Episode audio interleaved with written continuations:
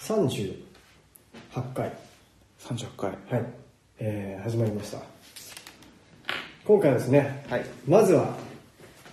嬉しいお便りが届いておりますおやっありがたいですね聞いてくれてる人いたい ますよかったえー、バンネーム愛さんです いつもありがとうございますいます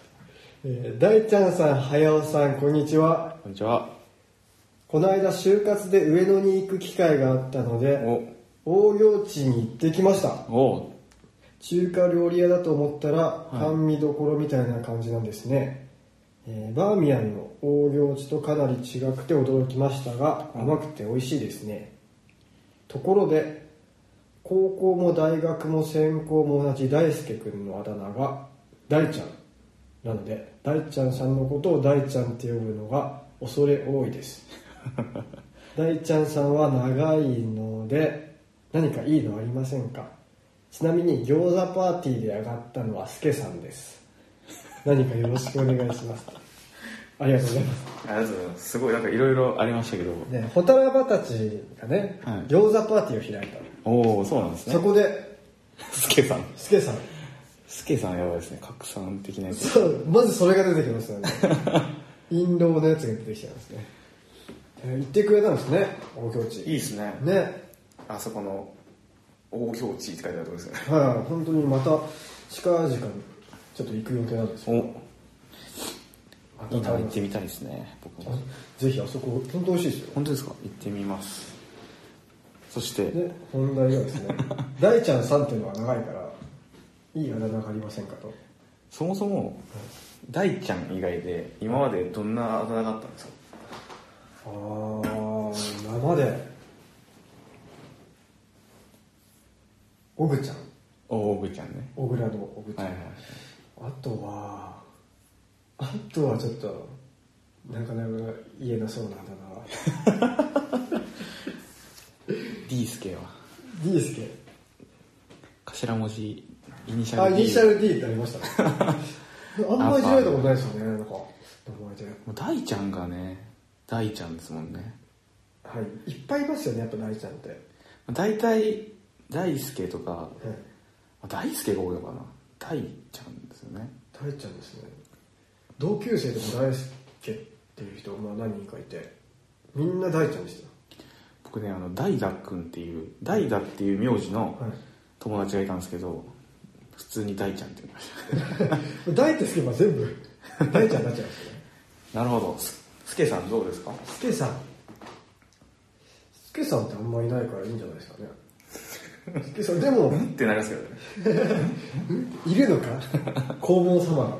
僕的にはやっぱベースケなんですけどああ経験上ですね大ちゃんって呼ばれてる人はやっぱかぶりで他のあだ名を考えるんですよ、はいはいはいはいでその結果大ちゃんに戻るっていう傾向を僕は何度も見てます はい結局そっちに戻っちゃう同級生の前やったんですよ大ちゃんはいはいはいはがいクラスに2人いてちょっとややこしいからどっちが大ちゃんっていうか決めようとしてであーもなんかまあくだらないじゃんけんとかそういうの決め て大ちゃん争奪戦したんですか争奪戦したんですよで勝ち取って 勝ったんだで、まあ、大ちゃんでは行いはいはいったんですけど、負けた方も結もう局、何日後かには大ちゃんで まあ、だって仲間内だけの話だしみたいなねそうなんですよねましてやもう同級生だからみんな大ちゃんに慣れちゃってるまあでもスケさんもいいんじゃないですかスケさん全然スケさんって呼んでもらっても振り向きますねグラさんとかでもいいけどグラさんグラさんって言うと徳ちゃん ですあ徳ちゃん今日誕生お今日というかまあ撮ってる日ね今日撮ってるこの収録日誕生日なんですよ何してんですかこれをえー、とりあえずさっきリハしてって、はい誕生日どこも行かないのって話したらこれから家でが家に楽器を置いてそっからちょっと考えるって言ってましあるなこれ はた、なんか決まって言えるいないやつがあるなやでも決まってなさそうな感じでしたねえ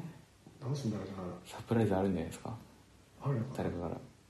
あでもスタジオの人にらはいなんかおごるって言われてました使った人にで誕生日なんですかってなんかおごおごりますみたいいいななんか言ったようなっすねすごい今日初めて行ったんですけど松戸のダグアウトああ新しくできたはいはいすすっごい綺麗でしたえ本当に天井高くてでモニターってあのメインスピーカはいはいはいーが2段のやつがでっかいの普通にちっちゃいライブハウスとかでは全然使えそうなへでーっかいの2個にしかも足元に転がしまであってすごいですね6個あるんですよモニターがすごいいい環境で久し久しぶりというか最近使った野菜ダントツでよかったですええいいじゃないですかダグアウトダグアウト松戸のぜひね行ってほしいダグちゃんダグちゃんダグちゃん全部ちゃんつけちゃうダグちゃんつけちゃじゃあはやちゃんですねう じゃあスケスケさん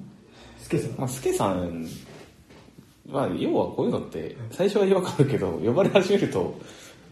慣れちゃうから、まあ、皆さん的にね、スケさんで行くんなら、うん全然言っていただいてもすごいですね。ただ、予言すると大ちゃんに戻ると思います絶対戻る。うん多分最初、スケさんって呼ばれても、気づかないと思うんですよ、最初。誰かのこと、誰あ、俺のことみたいな。振り向かないかもしれない振り向かなかったらその結果大ちゃんって呼び直して、はいはいで俺が振り向いてあやっぱ大ちゃんって言わなきゃダメなんだってなっちゃいそうな感じですねまあ、理由もね、恐れ多いっていうところが、 別に全然いいんで。全然全然大ちゃんはもうみんなのものですよ。そうみんなのこのねホタラバのこのパーティーでね俺のあだ名を考えてくれてるの嬉しいですすごいですよね、それもね。餃子パーティーでね。他にどういう話をしたのかちょっと気になあ、確かにね。何話すんだろう。る、ねそれだったらもう、全体的にこうちょっと一回、せっかくだしね、俺春だから、そのメンバー全員、今、あるじゃないですか。あだ名が、徳ちゃんとか、おもちゃんとか。割とみんなちゃん付けじゃないですかああ。りゅうちゃんって呼ばれてたりもするし。うんちょっと、あれなんで、新しいの考えてもらってね。ねね。決めていただいてなおちゃんとかになるかもしれないけど。 なおちゃんはもうなおちゃんとななおおちちゃゃんんねね。1号、2号。パーマみたいに ちょっと新しい頭募集しましょう。はということでい、ということで今今回日もはね本編に行きます、は本編がですねベーシストなんですよ僕 それをおそらく忘れてる方が 多いこの番組を聞いててい。もしかしたら今、はって気づいたかもしれないですね。そうそうあそうだそうだみたいなね。そうだねファンの方はもちろんご存知だと思うんですけど、はいそうじゃない方はここで俺喋ってるだけなんでベーシストって気づかれてない場合がものすごくあるなと思って最近確かに。最初の頃って、あの、自己紹介してたじゃないですか。はい最近しないから、確かに、ほんとたまたま、なバンド話ってなんだって聞いたやつは、なんかよくわかんない二人 が、ずっとよくわかんない話してんなみたいな。そうなんですね、それはあるかもしれないですね。はい、改めてねベーシストらしいことをしようと思ってでですね、はい。実はベースの音を録音してきたんですよおはい。実際ここでちょっと弾いて録音できないんで、はいはい家でやってきたんですけどその前にですねはい。今回ベースを4本お僕が持ってる4本を弾き比べてでみんなにねリスナーの方にね、聴き比べていただきたいんですけどはいはその前にですよその本体のい。うん。説明をね音の前に今回はその説明をなるほどメインでやっていきたいと思いますいいじゃないですか。まずですね、はい。えー使った4本がはい。フェンダーのジャズベースというやつと、はいはいはい。えーバンザントのプレシジョンベースタイプのものおおあとアトリエ G のベータカスタムおおと、えーヤマハの BBX まあ何を言ってるんだとそう謎の呪文がスター・ウォーズに出てきそうな名前がありましたけど。大好きなスター・ウォーズからね。ズやっぱこう説明しないと、はいスター・ウォーズもやっぱね説明した方が分かりやすい確かに。高いですからね。まずですね、はい。えーそもそもベースのち音の違いっていうのは一般的によくわからないと思うんですよ、そんな4本弾き比べてどう違うんだとこれはですね、はいまあそもそも音が低すぎたりあとはバンドに混ざるとベースの音って結構聞き取りづらくなったりする、うん。違いがわからないっていうの現象が起きるんですけどはい。今回はですね、えーベースとあとリズムのトラックのみでやったので、おおおそらく聞聞いて違いがわかるかと思いますなるほど。でまずそれぞれの特徴を話しますとですね、まあ、バンザンとのプレシジョンベースタイプってやつから話します。はい、2番目に出てきたやつですかね。そうです。えーまずプレベっていうものがありました。プレジションベース。はいはい。これはですね、世界で最初に作られたフェンダーのエレキベース。おーなんで、エレキベースの元祖ですね。これが生まれなければなかったという。なるほど、だから要は、あの、一般的にバンドの人が使ってる、はいあの、ベースの本当に元みたいな。元ですなるほど本当にこれはですねまあそもそもエレキベースが出る前にはいウ。ッドベースってあのでっかいバイオリンみたいな感じのあれを世の中は使ってたんですけどそうですね。あれなんてね、まあ、僕持ってるんですけど音量がやっぱ限界があるんですよおお。オーケストラとかはあれだけどでっかいライブハウスとか行くとうんうんあれだとね全然音が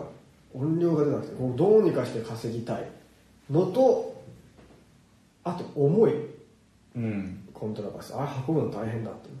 でそそれをどうにかできないかって考えた結果エレキベースっていうのが生まれてなるほど。まず小さいじゃないですかであの電気を使ってアンプから出せるんで音もいくらでも出せるみたいな、そういうものでさらにですねウッドベースと大きな違いがフレットっていう音程のねはいはいはいはい。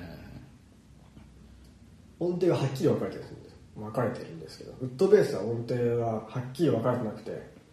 細かい、えーどの場所を押さえまあどの場所を押さえたらどの音が出るんだけど、どから目の間がもう全部つながってるというか、はいはいはい。そのピアノみたいにこうはっきり音程が分かれてないんですよねでそこをちゃんと分かれさせたのが、まあ、世界初と生まれたプレッションベースなるほど。あ、じゃあもうギターと同じ感じに、こはう、フレットを打ったのが、そっからってことですね。そうなんですえで音程が正確に出るじゃないですか、はいフレットのおかげででプレシジョンっていう言葉は正確って意味なんですよねええなんで正確な音程を出すためのなるほどベースプレシジョンベースっていうのが一般的にプレベって言われるやつですね。そうプレベですなるほど。でさっきプレベタイプと言ったんですけどおなんでタイプがついてるかっていうとですね、はいえーフェンダー社が出したのがプレシジョンベースタイプはいはいはいはででそれを真似ていろんな会社が出したんですけどい。うん。プレシジョンベースと呼んでいいのはフェンダーだけなんですよなるほど。宅急便とかと一緒ですはいはいはい。そういうことね宅。急便やあと UFO キャッチャーもそうですね、はいはいあれセガの商品ですからね他のところでこうクレーンゲームのこと UFO キャッチャーってちょっとゲームセンターの店員さんが「はて」みたいななるほど。だから楽器の分類というよりはそういう商品名だった商品そうなんですもう登録されてるようななるほど。なんで、えー僕のやつはバンザントってメーカーのやつなんで、はいプレシジョンベースタイププレベタイプというはいはいはい。ですね、でこのプレシジョンベースっていうのは何なんか特徴があるのかっていうとですね、はい。えーピックアップっていううん。弦の信号を拾ういわゆるマイクの部分ですねはいはいはい。そこで拾って、えー信号に変えてアンプから出るんですけど、うんそこが、えー一つしかないんですおなるほど。もうこの音しか出せませんっていうマイクが一つしかないっていうのと一つしかないことによって中音域がですねちょっと濁った感じでうーんあんまりすっきりしない音なんですねおうおうで癖があって、まあ、粘りがあるような感じの音うにんなっております、なるほどね。そんな感じですねプレシジョンベースタイプっていうのはまあ要はかなりスタンダードなタイプというか。うん、うん、元祖のスタンダードの元祖って感じですねええバンザント。バンザンとバンザントっていうメーカー自体ははい結構有名なメーカーなんですかあいい質問ですねこれはです ねピックアップっていうその例のマイクの、はいはいはい。あれを作った会社で有名な会社なんですよあなるほどベース本体っていうよりは本当その音を拾うための、まあ、マイクというかね、はいピックアップのが有名なところってことそうなんですへー一応でもピックアップのメーカー海外のメーカーでなぜかサオ、まあ、ベースコンタを作ったのは日本で作ってるっていううーんちょっと変わった流れなんですよねなるほどハーフ的なハーフな感じハーフタレントも今大活躍ですからそうですそういうことですねハーフってねやっぱ個性がありますからね個性がねなるほどがバンザンバンザントですトはいお次がですねジャズベースそれもよく聞きますねジャズはでい、ジャズベの方が一般的にスタンダードと言われてることがお多いですーなるほどプレベが元祖でジャズベがスタンダードみたうんういんうな、んまあプレベットジャズで2つともスタンダードなんでどっちとも言えないな感じなんですけどねはいはいまあジャズベっていうのはプレイシジョンベースが開発されてからまあいろいろ改善点がこう見えてくるわけですねもっとくっきりした音が出したりとかうん中音のその濁った部分ちょっと消してもっとすっきりさせたりとかうんうんうんうんでそこで生まれたのがフェンダー社またフェンダー社です、フェンダーねはい、ジャズベースこれももちろんですねはいジャズベースと言っていいのはフェンダー社です他のメーカーはですねはいフェンダーはもうそういうのありますねフェンダーはもうそのねそういうのやっちゃうやっちゃうという か他がパクってるだけの話です当然の権利ではあそるうなるほどまあ、ジャズベースといってなんでジャズっていうのがつくのかっていうとですね、まあ、これが開発された時ってまだロックとかはなかったんですよねうんうんなるほでまあジャズ向けに作られたベースどうんうんうんという説が一番濃厚でございますねなるほどまあこれもちょっと余談なんですけどジャズプレイヤー向けに出した割には実はジャズプレイヤーにあんま受けなかったらしくへその後ロックが生まれてそのロックの人たちにめちゃめちゃ受けたとっえなるほどていう皮肉なもんですな皮肉なもんだよそれでもジャズベースと言い張る言い張るフェンダー社ってすごいですねもうすごいやけになってますよねやけに絶対もう変えてやんねえみたいなねいや僕ベース始めた頃に名前は聞いてたんですけどジャズベースって、うんもう本当にジャズで使うような感じの、まあ、当時結構音的に言うと、うんうそのん鋭意じゃなくてまろやかな感じの音のイメージだったんでジャズってそういうベースなのかなと思って、まあ、蓋を開けてみればとんでも ないブライトな感じの音のなるほまあ、このジャズベースの音の特徴はと言いますとね、えーマイクピックアップと言われる、はいそのマイクがプレーベは1つだったんですけど、はいはいジャズベは2つついてるんですどよおうなるほどでその2つがうんまろやかでちょっと暴れた感じの音が出せる部分と硬、えー硬い音が出る部分のピックアップ2つあってそれをミックスできるんですよはいはいはいはいなんでめちゃくちゃ硬い音にしたい時はその硬い方のマイクだけオンにする感じ、うんうんでちょっとまろやかにさせたい時は、えーうんもう一つのピックアップを出せばいいっていうでその2つをうまく音量調節してうんちょっとちょっと硬めのまろやかな音とか完全にまろやかだけどちょっと進化の音とかまあいろいろ作れる便利なものになりますなるほど進化してますね進化しましただいぶでこの2つをマックスにするとかなりすっきりした音になって、うんまあ、大体プレイヤージャズベース使ってる人はどっちもマックスにしてますねあんまり使い分けてる人はいないあそうなんですね主にマックスするのが普通みたいな感じですね、んですごいブライトなんですよ音はなるほどもう鋭利な感じ攻撃的ですね攻撃的な感じでバンドですごい混ざってうんで中音域も濁ってないんで、えー音抜けも良くてうんうんうんで不思議なんですけどね単体で聞くと結構軽そうに聞こえるんですけどバンドに混ざると重心がかなり低く聞こえるっていうへなんかえうまい感じで周波数が出てて作った人天才ですね天才ですねフェンダーレオ・フェンダーって人が作ったんですけどフェンダーさすがもうね何年前か亡くなっちゃってうんすごいすごい人ですこの人はいでこのジャズベースがですね今回使ってるのが73年73年生のジャズベースなんですけどおこれまた年代によってめちゃくちゃ違うんですよ音がなるほどねまあギターもそうですけど木がやっぱ違ったりとか、まあ、当時のこうなんか時代背景もあったりでだいぶ違うのかもしれないですねだいぶもう個体差が激しいなるほどちなみにはい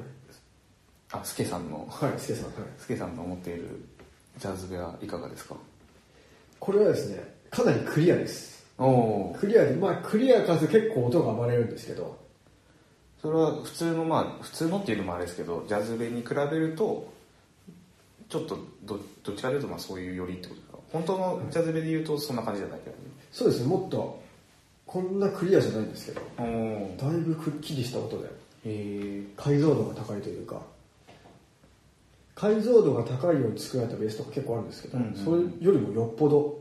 ほら解像度が高いような感じのベースで、うんすごい弾きやすいです。お気に入りお気に入りです。結構ライブでよく使ってるはい。ただめちゃくちゃボロボロ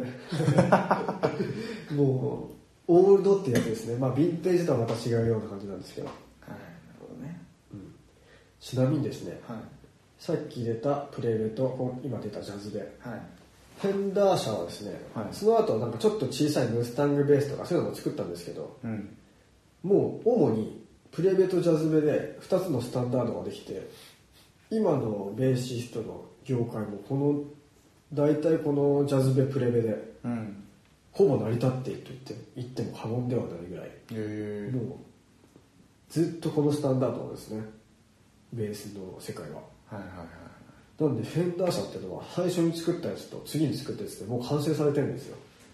素晴らしいですよねすごいですねそれもねそう失敗作というのがほぼないっていうへっていう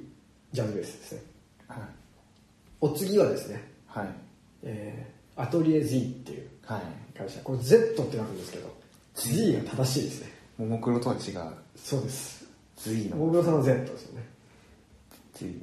レッツエンドゴーは、えーネオトライダが ZMC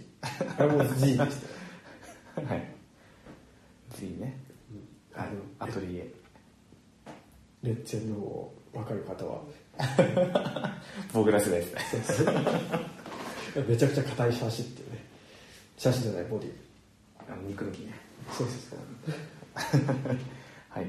でですねこのアトリエの話、まあ、これに関係していくんですけどまたフェンダー社の話でございます、おえーフェンダー社のベースはねこうとてもシンプルでいい作りなんですけどはいやっぱりねアンプによって音が結構変わってきたんですよ電気ベースっていうのなはるほどでそれについて結構困ってるミュージシャンがいまして、うんまあニューヨークの売れっ子のミュージシャンたちですねうんこの人たちはもうベースを抱えて毎日何箇所もこういろんな現場に行ってうん演奏するんですけど、はいはいやっぱアンプをねそれアンプごとこう毎回移動してたらもう時間がないとそうですねでも結構大変だそんな時に毎回同じような音を出せるようなベースを作れないかというおのーそんな願いを叶えたのはロジャー・サドウスキーという方がいまして、はいはいその人はですねジャズベースの中にですね、えープリアンプっていう音色を作るアンプの心臓部みたいなやつですねはいはいはそれを内蔵してしまおうといなんとベースの中に入れちゃったんですよへえで、えーまあ、電池を使うんですけど、うんアクティブベースっていうのはそのプリアンプを使うためにはいはい使うんですけどでそれで毎回同じような音色を出してこう積極的にですねベース本体で音作りができるアクティブベースっていうのなるがほど開へ発されましたえ天才天才です本当これも天才ですなるほどねそういうことなんですねなんでニューヨークのね売れっ子ミュージシャンたちはもう竿を一本抱えていろんな現場行って毎回自分らしい音を出せるという革命ですね革命を起こしましたでそこから生まれたアクティブベースをはいリスペクトして、まあ、独自のものを作ったのがアトリエ G なるほ日ど本の会社でございます、日本なんですねはい、これはまあフェンダーのそれとねうんちょっと違うところは、まあ、とにかく弾きやすいっていうおう弦高っていうね弦の高さがすごい低くなっててうん速いフレーズとか指が動きやすいで軽く弾いても強く弾いたみたいなのとかしてうんへえここはね結構ね面白い話なんですけどはい海外でエレキベースって生まれてるわけでうんうんもうそれ基準で作られてるんですよねもう大きさだったりとかはいはいそそのう弦の針の強さとかなんで日本人がまあちょっと小柄なうんうん日本人とかね僕みたいなのが真似しようとするともうベースの一番遠い押さえるところもと遠いし、うんうん強く相当強く弾かないとあの音が出せないしみたいな、うん結構そういうのが出てくるんですけど、まあ、そこを解決するっていうのもありましたねそのアトリエセッティングっていうのはなるほど日本人向けなんですね日本人向けちょっとなんかあれですよねあのその大輔さんの持ってる、あごめんなさい助さんの持ってるスケ さんはいアトリエに関して言うとこうと特徴的な見た目というかああと本当もですうね木っていう感じのうんあれも割となんかアトリエの特徴なのかなと思いながらそうですよねなかなか結構面白い試みをやってるメーカーでなんかねあの木目出してるのは実はバーナーで焼いてえその焦げ目みたいな感じで出してるんですよあの色すごいですねそんなこと普通しないですよね なんでそんなことするのってなるよね楽器屋の店員さんが「木縮まないんですかね?」って心配してましたけど本当そうですよねええすごいですねうん当時それ見た時もう一目惚れみたいな感じであもうこれがいいと思って、その1本しかなかったんですよそのバーナーでやった、はいは特注品みたいな感じうんででこれにしたと思ったらその後の割とオーダーのレギュラーメニューみたいな感じになってバーナーはええあんまりオリオリジナル感がないそんなアトリエはねもう今は相棒ですね格差ですよ格差つけさんと角さんそうそう相棒はねっていうアトリエですね、なるほどお次がですね、はいえーヤマハのは BBX、まあ BB シリーズってやつですね、すごい本はい、当スター・ウォーズ的な、ま BB ってまんまですねあ、こっちが先でしたからねえあそうそうだね全然あれ新しいやつですからね、うん BB BB あ BBX はい、はい BB ってシリーズがいろいろありましてはいその中にね、まあ、ボディとネックのジョイントの仕方がまあいろいろあるんですけど、うんうんまあ、ボルトオンってやつにしたのが BBX で、うんうーんまあ、BB と呼びましょう BB さんこれはですね、まあ、ヤマハってまあよく聞くメーカーじゃないですか、はい音楽といえばヤマハみたい日な本のそうそうそうはでフェンダー社が、まあ、エレキベース作っていはいプレイベートジャズベがスタンダードになったんですけど、うんまあ、他のメーカーもいっぱいあるんですよ世の中に、うんうんで大きく分けると2つありまして種類が、フェンダーをめちゃくちゃリスペクトしてフェンダーみたいな楽器を作った会社と、はいはいもうフェンダーみたいな楽器はフェンダーに任せてうちはもうオリジナルものを作るぞなるほどねでヤマハはどっちに行ったかっていうとオリジナルの方に行ったわけですね、はいまあ、フェンダーの楽器はリスペクトして結構もう真似てる部分は大半はフェンダーのやつがベースになってるんですけど、もうボディの形とかも全然変えてでえーヤマハのスタンダードが BB シリーズというわけでございますねで BB シリーズはどんな音なのかというとですねうんまずピックアップが面白いんですけど2つついてるんですけどはい一つがプレベタイプのおピックアップを一つ、はい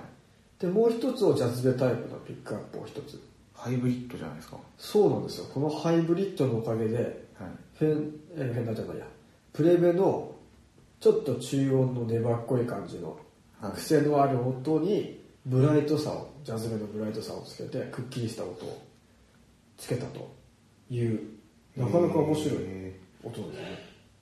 でそのおかげでですねまあすごい癖があるんですよー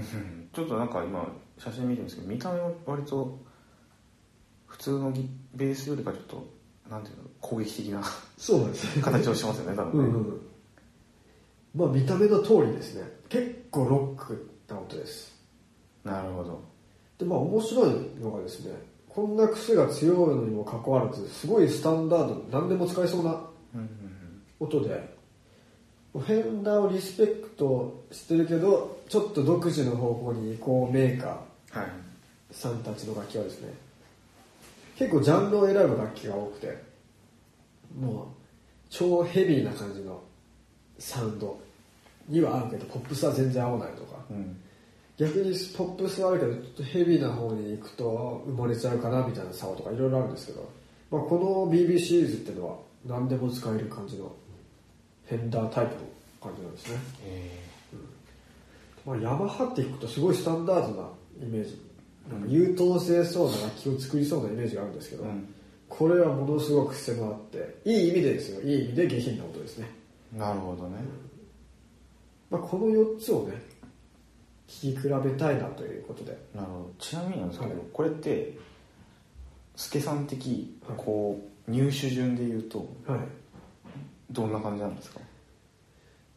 これはですね一番最初に買ったやつはどれですかその中で言うとこの中で言うと一番最初に買ったのはえーバンザントですねおおなプレベタイプはいはいはで次に買ったのが、えーヤマハのいなるほどなる BBX で次がアトリエはいレンタカスタムで、最後にフェンダーほどああなるそほうどですフェンダーが割と最最近というかそうです中で言うとうん、これはフェンダーはですねあのサマソニが決まった時に嬉しく てご褒美で何か楽器買いたいなと思ってなるほどそのタイミングで前の楽器のローンが終わったんでよくありませんなんかローンから解放されたらなんか買えるじゃんって思っちゃう現象はありますねあれですなるほどはいでも今の使ってるアトリエの前にも別のアトリエを使っててはそれはもっと前に買ったんですけどいうんバンザントよりも前ですねでバンザント買う時に売っちゃって、あそうなんですね売っちゃったんですけどまたやっぱ欲しくなってアトリエ良かったなと思ってでなる別ほどの買い直して結局大好き大ちゃんに戻ってくる的なことですねそうですアトリエ捨てたけど 帰ってくるみたいなやっぱいいわってやっぱ格さんだ彼は格さんだわってねなるほどではですね、はいえーライブの告知をさせていただきます、お願いしますえー4月15日日曜日はい神戸トアロードアコースティックフェスティバル2018はい来ましたねはい、アコフェス、えーこちらね、15時10分からノマディカという会場で行います。お次が、はい4月22日日曜日、うん立川緑町公園でアコースティックライブを行います。うんお次、はい4月28日土曜日、しえー渋谷のオーネストロードトゥ EX シアターですね、こちら。えーこれはついに来ますねテレ朝のね、EX シアター TV という番組から出たイベントでございます。オーネスト。進めるかなえー、じゃあよ皆さんの応援が限りですよはい。はいお次が4月29日の日曜日、柏ドームにて、ホタルが丘音楽祭。こちらね、えーホタバンが、全出演者のバックバンドをやるというコラボレーションですねコラボレーションイベントになります。はいお次、はい5月の2日、水曜日、はいは柏ドームにて、こちらはミュージック333、高校生バンドバトル、いいいですね文化会館のステージに立つのは君だ。はいというイベントのゲストで出演しますお次はい5月の4日5日金曜日と土曜日ですねゴールデンウィーク、はいえー柏高島屋ステーションモール本館3階で、えーライブを行いますはいフリーイベントはい雨降らないといいですね踏みませんはい降りませんお次が5月18日の金曜日はい柏サンブアップサンバ店長まさしくんの卒業イベントでなんと演奏します寂しいですね寂しいはいお次5月の26日土曜日うんじゃあキャンパス2018というイベントで、うんえー、じゃあ柏のですね湘南夢ファーム特設会場で行います、お次ほいほい5月の27日27日はい柏市民文化会館大ホールで柏音楽大使ホタルライトヒルズバンドプレゼンツ柏ミュージックさん2018エクストアショーショーこちら文化会館大ホールめちゃくちゃでかいところですねでかいねこちらでミュウさんのイベントを行いますなくなっちゃいます1000円お安い安いホールで1000円はちょっと破格すぎるっていうねぜひぜひぜひお越しくださいで飛んで飛んで11月の25日日曜日に渋谷デュオミュージックエクスチェンジでエクスチェンジまたワンワンマンライおいえブ「Life is Beautiful」行いますはいこれがねはい今今年の年の集大成になるんではなかろうかとなります雨も降りません屋内です詳しくはですね歌番のホームページやオフィシャルツイッターでチェックしていただいてはいまあ、この後もね、バンバンライブ決まりますので、そうですこねちらもチェックお願いします。お願いします次回ですね、えいよいよ。いよいよこれを聞き比べてなるほどいねきたいと思いはまいす。お楽しみに楽しみに。